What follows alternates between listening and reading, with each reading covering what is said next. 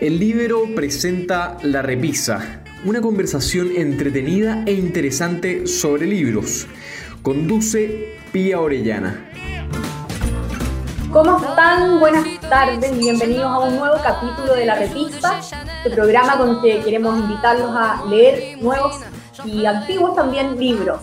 Eh, estamos con nuestros columnistas de siempre, Paula Smith, eh, Gonzalo Cordero, Cristóbal Aguilera y Francisco Orrego. Eh, vamos a partir hoy día con la Paula. Paula, ¿qué nos traes hoy para leer? Eh, el primer libro que traigo hoy día se llama Novecento.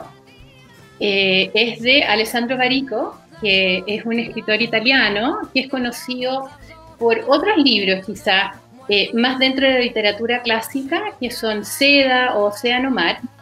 Y Novecento es una obra de teatro y es un monólogo acerca de un pianista que vive a bordo de un transatlántico, que es, en el fondo es un nombre imaginario, que es el Virginia, quien entre el periodo entre guerra va entre el Atlántico y el Pacífico y se sube todo tipo de gente, multimillonarios, turistas, inmigrantes, etc. Y la particularidad de Novecento es que se sabe que él nació en este transatlántico, pero nunca se ha bajado. Y cada vez que llega a puerto, se asoma, mira y de manera bastante melancólica se retrae y va a tocar el piano. La manera en que él toca el piano un poco como refleja su personalidad, que es un hombre que es un poco taciturno, pero a la vez un artista fenomenal. 900 es el que relata eh, esta historia, uno se queda como con un final abierto y tiene su propia interpretación. Y lo choro que tiene el libro es de que como está escrito en formato de obra de teatro, que de, hecho fue llevado creo que a una película por un director italiano, eh, es como leer a Tennessee Williams en el fondo y no se hace tedioso. Entonces es un libro que se lo recomiendo a alguien que le interese poder leer algo distinto en un formato distinto, no es muy largo y que después eh, sí mismo el mismo lector, en el fondo, así como decía el autor del libro, ver si es que pensaba que era un relato en el fondo largo o una novela corta. Perfecto, Paula. Francisco, ¿qué nos traes esta semana? Esta semana les traigo eh, un libro que para mí tiene un significado bien especial, que es em, la novela Casa Grande de Luis Orrego Luco, que aparte de haber sido mi bisabuelo era un destacado diplomático, escritor, abogado, etc. Eh, y esta es una novela bien antigua, se dice que es la primera novela, una de las primeras novelas escritas en Chile, el año 1908, eh, y es una novela donde a partir de dos personajes ficticios relata la historia de un matrimonio eh, de Ángel Heredia y Gabriela Sandoval, eh, donde de alguna manera se retratan las costumbres chilenas de fines del siglo XIX y comienzos del siglo XX, y que en su época eh, produjo eh, un gran escándalo social. Orrego Luco, de alguna manera, no solo lo insultaron, lo injuriaron, le hacían la ley del hielo, ¿no es cierto?, en las distintas recepciones, eventos, etcétera Em, y eso lo obligó de alguna manera a tener que salir a defender su trabajo porque lo más conspicuo de la sociedad aristocrática santiaguina de aquella época se sintió retratada eh, en este libro. Las críticas apuntaban de alguna manera que se trataba de una novela en clave morse, por así decirlo. Y incluso la, la, Iglesia Católica en su minuto también salió a, a criticarlo fuertemente porque, porque como como toda historia de un matrimonio, está involucrada eh, también eh, la crisis de ese matrimonio y fue visto de alguna manera como una suerte de justificación o defensa sobre el divorcio. Se trata más bien, a juicio incluso del propio autor, de una suerte de historia o de estudio sobre el matrimonio en lo que en esa época se consideraba la nueva sociedad chilena. Este es un libro que yo recomiendo porque eh, en primer lugar, porque como les decía, es, la primera novela. Eh, segundo, chilena. Segundo, porque retrata una época eh, bien especial, donde no solamente a partir de esta recreación ficticia de este matrimonio, de alguna manera explica cómo era toda la idiosincrasia de la época, sino que además de alguna manera fue bien premonitoria respecto de lo que iba a pasar en la década siguiente y, de alguna manera lo que es la sociedad de hoy día también. Así que por eso yo lo recomiendo. Además, creo que alguna vez dijiste tú que era el primer libro o la primera novela que habías leído. Ah, así fue. Además fue la primera novela que me tocó leer. Gonzalo, vamos contigo. Yo, partiendo como todas las semanas con la recomendación de algún escritor chileno que yo eh, valore especialmente, hoy día voy a recomendar un libro de José Miguel Varas. José Miguel Varas es, eh, todo un personaje, fue un gran cuentista, eh, también un gran novelista, un hombre que viene del mundo del Partido Comunista, del PC. Él escribió un libro que a mí me gusta mucho, que se llama El Correo de Bagdad. Eh, y me gusta por dos razones. Me gusta primero porque está escrito en un estilo muy interesante. Eh, el uso del tipo de lenguaje, eh, no es una novela con el desarrollo típico de una novela, sino que es una historia que se va contando a través de cartas que van teniendo a su vez comentarios. ¿ah? Hay un, narrador que es un periodista y, estas cartas van dando cuenta, van formando una historia. Pero dentro de esa historia eh, se percibe lo que termina siendo el alejamiento de Varas del Partido Comunista, eh, de, su reflexión final, después de vivir muchos años en la Unión Soviética, volver a Chile, de lo que yo creo es su reflexión final sobre el comunismo y el régimen comunista. Y, esta, esta reflexión, que yo llamaría revisionista, la hace Varas eh, con mucha sutileza y mucha elegancia. Quiero leer cuatro líneas del libro para que se hagan una idea. Dice, la residencia del jefe espiritual, a quien dan tratamiento de emir, está en los montes. Perdón, está en los montes Sinchar, donde celebran anualmente grandes fiestas en el mes de septiembre. A sus jefes únicamente les es lícito saber leer y escribir, y por consiguiente estudiar el gran libro de su religión, que, según dicen, está en Alepo. Cómo sutilmente Varas hace referencia ahí a una jerarquía que son los únicos habilitados para interpretar el gran libro y dar las directrices que emanan del gran libro. Por forma y fondo, es una novela que vale la pena leer. Bueno, vamos con Cristóbal. Bueno, el primer libro que voy a recomendar hoy día es El orden del día de Eric Bouillard, que es un... Eric Bouillard es un escritor francés, un guionista francés, y el 2017 publicó este libro, El orden del día, con el que ganó el premio Goncourt, y que de hecho es su obra más reciente.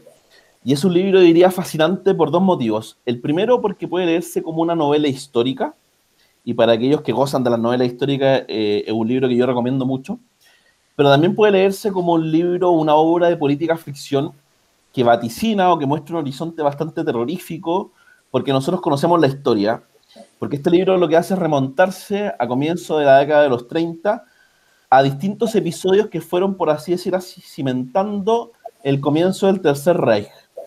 Eh, y entre otros episodios, hay uno que, que el que, que comienza el libro y que es bien importante, es una reunión que tuvieron 24 empresarios con Hitler previo a las elecciones eh, legislativas de 1933, en donde lo financian, y es una reunión que, por así decirlo, no estaba en el orden del día, y de ahí el nombre del libro, y es una reunión donde estos empresarios la financian, y, este, y las empresas que están ahí es empresas que todos conocemos, está Bayer, está Opel, Siemens, y lo que hace, por así decir, el autor en este episodio y también en otros que va contando, es de alguna manera como sembrar o, poner una sombra inquietante en las democracias modernas porque esta empresa y estos episodios sobrevivieron, por así decir, al, régimen nazi y siguen conviviendo entre nosotros. Yo creo que ese es el mensaje que quería jarbullar, como inquietarnos nosotros en nuestra democracia, viendo un poco cómo hoy día está desenvolviéndose en esa relación empresa política, etc. Gracias, Cristóbal. Paula, volvemos contigo. El segundo libro em, no le hace justicia el título, porque las traducciones a veces se quedan cortas. Em, se llama en castellano, lo, lo googleé y, es terrible porque dice, recuerda que vas a morir. Pero la traducción más, más certera del inglés al castellano es cuando respirar se convierte en aire. Y este es un libro de un neurocirujano que se llama Paul Calaniti, que muere eh, muy joven porque se le diagnostica a los 36 años que tiene cáncer al pulmón. Y él era, no era fumador, eh, era muy sano y trata, sabiendo que va a tener que morir, acerca de muchos aspectos de los cuales la sociedad occidental en el fondo le tiene escalofrío, pero lo hace de una manera muy elocuente. Salió dentro de los libros más destacados por el Economist el año 2016, no solamente por el tema, ni también por quién era él, sino que también porque despierta un montón de preguntas que se hace una persona que sabe que en el fondo falta poco para que vaya a morir. Entonces, a través del libro se ve además que es un hombre sumamente bondadoso, es casado, eh, tiene un hijo que van a nacer pronto, y él habla acerca de los dilemas éticos que tiene la medicina porque en el fondo él pasa de tener la bata azul de médico a la camisa azul de paciente y se convierte en lo que él dice una estadística más. Entonces, es muy lindo cómo él habla de que la finitud de la vida, como nadie sabe cuándo va a morir, pero en el caso de él sí tiene una frontera más o menos cercana, dice la vida hay que tomársela siempre sabiendo de que uno va a tener identidad incluso post-mortem. Y que a pesar de que la enfermedad a él le va a quitar la, posibilidad de poder desarrollarse quizás y poder ver a su familia crecer, eso no significa que él deja de ser quien es. Y él no alcanza a terminar el libro, em, cuenta en la parte como más el clímax de que mientras él estaba hospitalizado, su señora, que también es doctor, em, tiene su primera hija entonces él dice así como en el fondo, yo estoy terminando mi vida, está, estoy dejando trascendencia con mi mujer y con mi hija. Y la señora termina el libro, hace el epílogo, eh, no escribe tan bien eh, como escribe su marido, pero, pero realmente es precioso. Para el programa de hoy, eh, me anduve enfocando mucho en el tema histórico también, en el sentido de de buscar algún libro que fuera un complemento al de Casa Grande de Orrego Luco y me pareció que el, maridaje perfecto para poder entender esa época, pero contado 100 años después, es eh, La Patria de Cristal de Elizabeth Subercasó. Em, creo que son dos libros eh, que hay que leerlos a la par, o, o al menos uno eh, antes que el otro. Y porque ambos de alguna manera, en el caso de Pacha Cristal particularmente, que es una novela histórica, no así tanto la de, la de Casa Grande, pero es una novela que de alguna manera, La Pacha Cristal, eh, también nos hace un recorrido por el siglo de la independencia de Chile, una novela que nos permite eh, convivir entre la historia de Chile desde, desde la independencia hasta finales del siglo XIX, y al mismo tiempo la vida de una familia aristocrática nuevamente, que en este caso era la familia de Beatriz de Toro y Zambrano. Claramente hay un esfuerzo de parte de la autora de haber hecho una investigación detrás muy profunda y nos muestra eh, las vidas, ¿no es cierto?, de O'Higgins, de los Carreras, de los Manuel Rodríguez, eh, a todos estos héroes eh, que muchos de nosotros tenemos, los muestra como héroes o personas más bien de y hueso. Un paseo por las grandes, ¿no ciertos salones de los palacios y, y. También eh, la vida más íntima en, la, las habitaciones y en, los barrios más humildes. Entonces, eh, la verdad es que es un libro que yo lo recomiendo fuertemente, especialmente a quienes les guste la historia de Chile, eh, pero lo recomiendo como este pack, este pack entre Elizabeth Subercasó de la Apache Cristal y Casa Grande de Regoluco. Muy buena idea, además, muy buena idea, porque de repente uno queda como viudo después de que lee un libro, te has fijado, lo termináis y decís, ¿qué hago ahora? efectivamente, efectivamente. claro para dónde seguir. Exactamente. gracias, Francisco. Pía, ese sentimiento de viudez que tú acabas de definir también, nunca lo había escuchado de esa manera y tienes toda la razón. A mí me ha pasado muchas veces eso de terminar un libro y uno queda con, un vacío. Eh, siguiendo con mi tradición de recomendar libros que se han ganado el premio Goncourt, hoy día quiero recomendar un libro que para mí es imprescindible, fue impactante, es de los libros que me han causado más, eh, me han llegado más fuertemente en, mi vida. Se llama Las Benévolas. Eh, las Benévolas está escrito como las memorias de un personaje ficticio, ex oficial de las SS durante la Segunda Guerra Mundial, que al mismo tiempo de haber integrado las SS es un doctor en Derecho y que su trabajo durante la guerra mundial, la Segunda Guerra Mundial, es recorrer los distintos frentes de batalla para hacer informes respecto de la moral de las tropas. Entonces, la historia de la novela es, es la visión que de la Segunda Guerra Mundial y de las cosas más atroces eh, tiene un supuesto soldado alemán que tiene esta formación jurídica y que va describiendo todo eso. Tiene de las mejores reflexiones sobre la justicia que yo he leído, eh, de las mejores reflexiones sobre las contradicciones del ser humano, y tiene además, eh, a mi gusto, la mejor encarnación del concepto de la banalidad del mal de Ana Arendt. Eh, en la parte donde él describe, por ejemplo, su visita a Auschwitz, es notable cómo el, eh, un día, una jornada de trabajo de él, de trabajo conociendo, en que le explican, ve, ve a los presos en las condiciones miserables, en que estaban ahí, horrorosas, ve los, los hornos crematorios, ve, lo que se hace con los cuerpos, en fin, el, resultado de, de los hornos crematorios. Toda una cosa horrorosa eh, y todo esto termina en una comida en la noche en la casa del jefe del, eh, del campo de concentración, donde además conversan, eh, el, el, jefe del campo de concentración le explica cómo se llegó a la solución logística, a la solución de los procesos administrativos para cometer los crímenes, entre medio de comentarios sobre la comida, pásame la sal, eh, eh, eh, un niño que llega corriendo, que era hijo de, o hija del, oficial jefe de Auschwitz. O sea, esa, la mezcla del horror con la cotidianeidad de una manera magistral. Las benévolas de Jonathan Little no es un libro corto. Little es un erudito, sabe una barbaridad de, semiología, en, fin.